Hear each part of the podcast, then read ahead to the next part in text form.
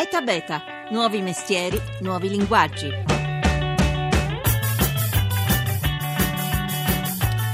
Quasi 30 milioni di voci in 250 lingue diverse, mezzo miliardo di utenti e 20 miliardi di pagine visitate ogni mese. Era il gennaio del 2001 quando Jimmy Wales e Larry Sanger misero online Wikipedia, il sito che permette a chiunque di creare una porzione di sapere e condividerla sul web con semplicità e senza alcun filtro preventivo. Era e ora spente le prime 15 candeline con questi numeri da capogiro, la più grande grande enciclopedia mai esistita al mondo si lancia verso nuove sfide. Una buona giornata da Massimo Cerofolini, benvenuti a Eta Beta 335 699 2949 per intervenire con sms e whatsapp, abbiamo anche attiva la discussione su Facebook e su Twitter, Eta Beta Radio 1, c'è anche un sondaggio su Twitter, vi fidate o non vi fidate di Wikipedia? Allora, come evolverà questa enciclopedia, uno dei, più, dei sette siti più visitati al mondo? Come si difenderà dalle pressioni sempre più forti esercitate sulle pagine che ognuno di noi può liberamente modificare? Particolare. Saluto Andrea Zanni. Salve a tutti. Presidente di Wikimedia Italia, l'organismo che appunto cura i contributori che rendono possibile questo, questa meraviglia anche per il pubblico italiano. Allora, qualche dato sul fronte italiano per capire l'importanza che assume oggi Wikipedia nella circolazione della conoscenza. Beh, eh, Wikipedia eh, rimane uno dei sette siti più eh, visitati in Italia. E, mh, non ci sono dati precisi sul numero di contributori, siamo sicuramente sulle centinaia di contributori molto attivi, c'è persone che non dico quotidianamente ma che comunque contribuiscono con regolarità all'enciclopedia. E, ehm, è molto difficile contare soprattutto perché non è detto che il contributore italiano contribuisca soltanto alla Wikipedia in italiano, ma può contribuire a quella in inglese, in francese o a una delle varie Wikipedie in dialetto, perché ce ne sono alcune molto piccole però eh, appunto che cercano di preservare anche eh, quelli che noi chiamiamo dialetti ma che sono in realtà vere e proprie lingue. lingue. Senta, quanto pesa, quanto peserà soprattutto nei prossimi anni nella cultura generale di un paese eh, questa enciclopedia? Beh, io spero che continui a pesare sempre di più. Eh, uno dei lavori che noi facciamo con l'associazione No Profit Wikimedia Italia, l'associazione di cui io sono presidente, è proprio spiegare Wikipedia, raccontare Wikipedia perché per esempio le istituzioni, le scuole, le università, le biblioteche, i musei entrino in Wikipedia e diventino essi stessi parte attiva, parte costruttiva dell'enciclopedia. L'idea è che Wikipedia è un bene comune, un bene comune digitale e in quanto bene comune è responsabilità nostra, di tutti i cittadini e soprattutto delle istituzioni e sottolineerei il soprattutto costruirle insieme. E come si evolverà nei prossimi anni? Come conquisterà nuovi adepti? Sicuramente eh, le, le, grandi sfide sono il mobile, cioè i cellulari. Mm. Eh, assolutamente sì, soprattutto perché i cellulari, come sappiamo, come vediamo su noi stessi, sono soprattutto da fruizione passiva. È molto difficile scrivere un articolo enciclopedico con il pollice mentre sei in metropolitana, è molto difficile fare quel lavoro eh, di controllo delle fonti, quel lavoro di inserimento di una bibliografia che è un lavoro, come dire, è proprio da laptop, da tastiera. Quindi questo è sicuramente una grande sfida, cioè portare tutti i miliardi di persone che vedono Wikipedia solo da cellulare e portarli a scrivere. Senta, un altro, pro- sì, un altro fronte?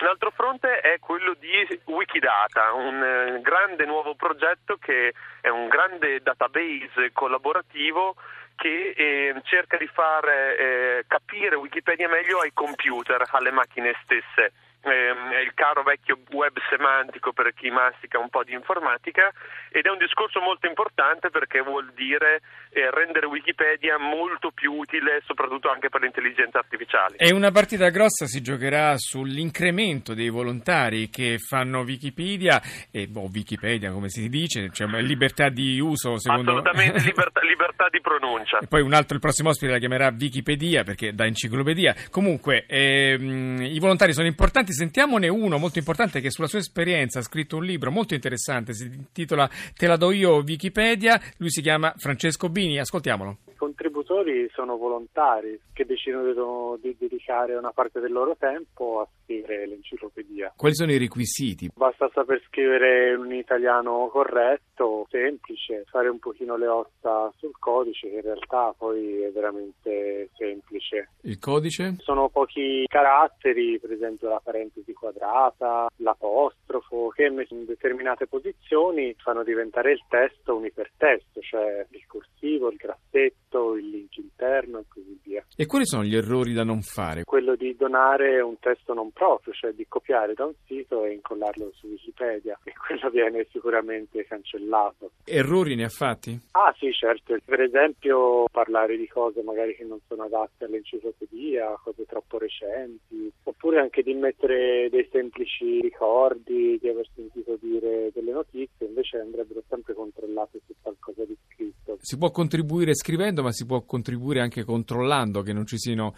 inesattezze nelle varie voci che ci sono. Certo, come no, ogni lettore alla fine è un controllore. Quando si legge si può trovare sia un errore ortografico, un errore di forma, o correggerlo senza nemmeno essere registrati al sito, veramente in un secondo. Oppure si può avere dei dubbi proprio sui contenuti, in quel caso si può o correggerli oppure anche semplicemente segnalarlo come una cosa da controllare e qualcun altro potrà verificare. Lei è uno dei più attivi contributori di fotografie che ci sono su Wikipedia. Sono il secondo contributore nel mondo di foto autoprodotte, cioè foto scattate da me. È un modo per non lasciare il proprio lavoro in un cassetto, alla fine lo metti in un circuito dove tutti lo possono vedere, lo possono usare. Senta, ma che effetto fa? Magari lavorare tanto su una voce e poi uno arriva dopo di lei, cambia tutto, butta via il lavoro che ha fatto. Ma in realtà non è vero che lo butta via, perché c'è uno strumento in Wikipedia che proprio alla base del suo successo è la cronologia, che si può sempre risalire alle versioni precedenti di una pagina, quindi tutte le varie modifiche sono salvate da quando è nata fino a oggi e quindi si può discutere con eventuali nuovi contributori e scegliere magari anche una forma mediata. Andrea Zanni, anche lei è un volontario, non viene pagato, come non viene pagato quasi nessuno in Wikipedia, hanno soltanto 280 dipendenti in tutto il mondo, mm, rimarrà sempre un sito uh, gratuito e privo di pubblicità Wikipedia? Ah, questo è sicuramente come dire, quello su cui ci basiamo, il nostro desiderio. Speriamo di non essere costretti a, fare altrimenti, ma sono abbastanza sicuro che le cose andranno così. E I 280 dipendenti mm, sono della Wikimedia Foundation, quindi la casa madre americana, e loro lavorano soltanto sul contenitore, cioè sul sito, su, sulla tecnologia, sul software. Mm. Tutti i contributi, cioè tutto il contenuto dell'enciclopedia, tutti gli articoli in tutto tutto il mondo sono scritti da volontari. Ecco, lo... Wiki... Sì, no, dicevo che questo è un aspetto molto bello di Wikipedia che la fa amare, essendo l'unico dei grandi colossi della Silicon Valley che non ha puntato su una monetizzazione del suo, stra, del suo straordinario successo. Però non eh, possiamo nascondere che ci sono alcune ombre. Buongiorno Emanuele Mastrangelo. Salve, buongiorno, buongiorno a lei e a tutti i radioascoltatori e Co- a Danni che ci ascolta. Coautore di Wikipedia, anzi lui la chiama Wikipedia, Wikipedia sì. l'enciclopedia libera e l'egemonia dell'informazione. Allora, uno dei punti, voi siete, va fatto una premessa che così la, la risparmio, voi siete uh-huh. dei, dei, fan di mh, Wikipedia perché contribuite, vi piace tutto quanto, però mettete in luce alcune contraddizioni. Per esempio il fatto che il numero dei volontari, dei contributori che scrivono le voci stia in calo e questo ha delle conseguenze poi sui controlli che ci, si, si, esercitano sulle pagine. Ci ci dica un po'.